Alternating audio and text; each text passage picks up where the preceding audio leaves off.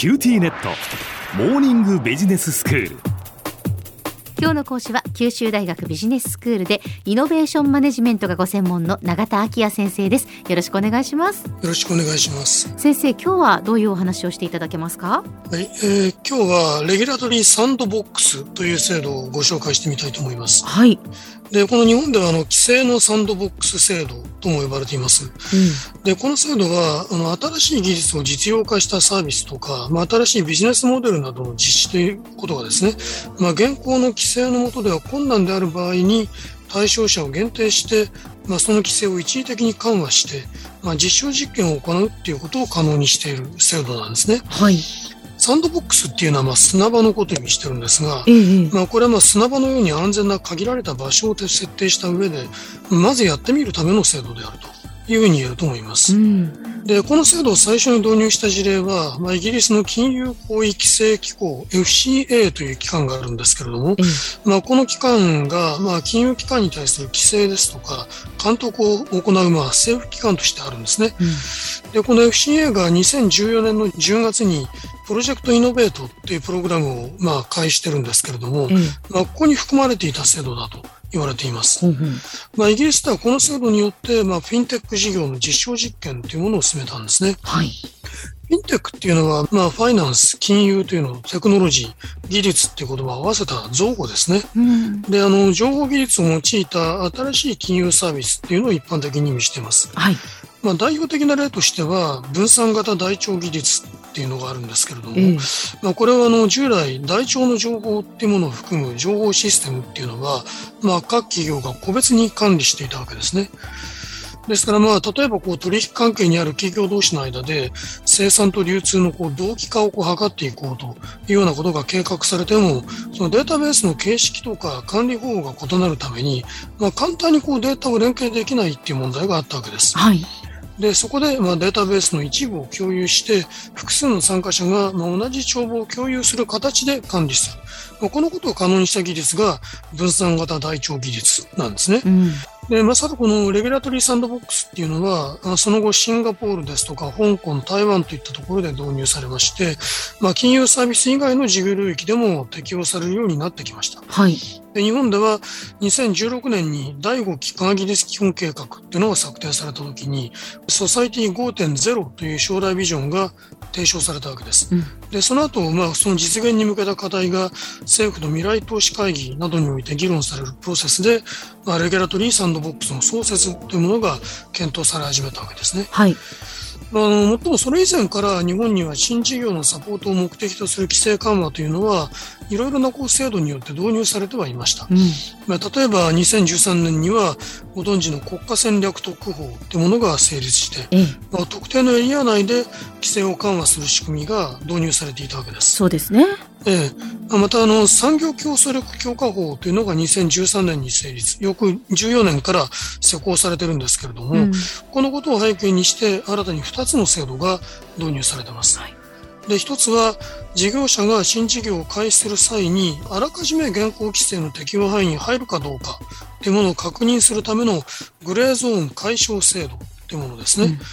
で、もう一つは、新事業を行おうとする事業者から、規制の特例措置の提案を受けて、で、安全性などの確保を条件として、企業単位で規制の特例措置の適用を認める、まあ、新事業特例制度というものなんです。うんで、このグレーゾーン解消制度とか新事業特例制度というのは、いずれもその事業段階にある、まあ、案件を対象にしているわけです。ええ、まあ、けれども、新技術の社会実装を進めるという場合には、その効果とか安全性をまああらかじめ確かめる、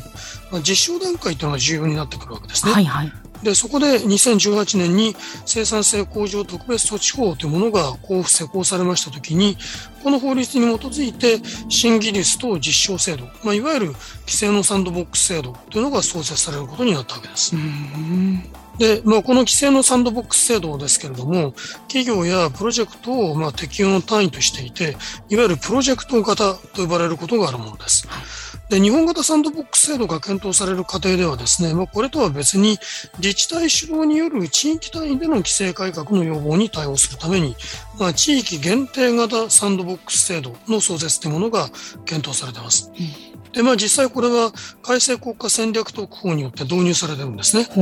で、この地域限定版サンドボックスっていうのは、まあ、自動車の自動走行ですとか、ドローンの利用ですとか、まあ、あるいはこれらに関連する電波の利用というものを特に対象にしてるんですね。でまあ、このようにして2018年の6月に未来投資戦略2018っていうのが発表されてるんですけれども、その中ではこの制度を活用して規制制度改革を行うっていう方向がまあ示されたわけです。はい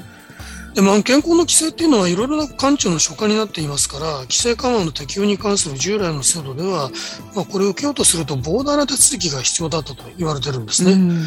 でもおそらくこの問題を改善するためだったんだろうと思いますけれども、規制のサンドボックス制度が導入される際には、内閣官房に、まあ、新技術と社会実装推進チームという一元窓口を、まあ、設置してまして、まあ、そこで事業者からの申請を受け付けて、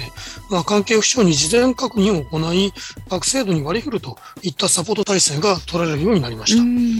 でまあ、首相官邸の成長戦略ポータルサイトにはですね、これまでの認定プロジェクトの詳細が掲載されてるんですけれども、これ見ますと、ね、今企業がどういう新技術の社会実装を目指しているのかっていうのが分かって、まあ、なかなか興味深い情報源になっています。おこれは私たちも自由にそのアクセスできるんですね。あできますよ。どうぞご覧になってみてください。えーはい、で、2021年の6月の時点で、まあ、船長戦略会議事務局っていうものがまとめた資料によると、2018年6月以降、フィンテックとかモビリティとか、まあ、IoT といったような分野で21計画、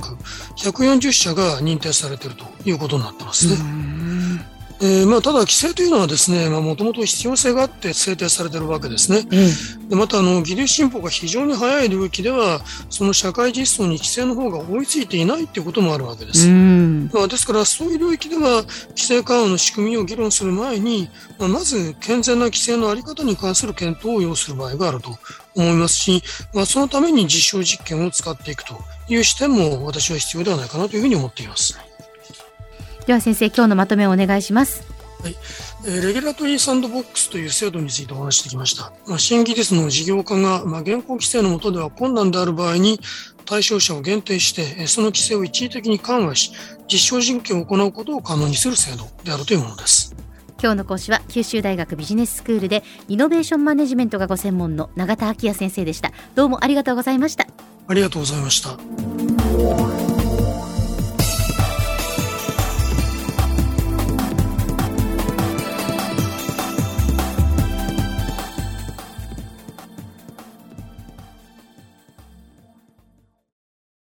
QTnet。地下って乗り換えたみたいよ。よくそんなに簡単に乗り換えられるわよね。私もそろそろ乗り換えよっかな。え今の彼3人目じゃなかったっけ？今年だけで。スマホの話なんだけど。乗り換え簡単。格安スマホの QT モバイル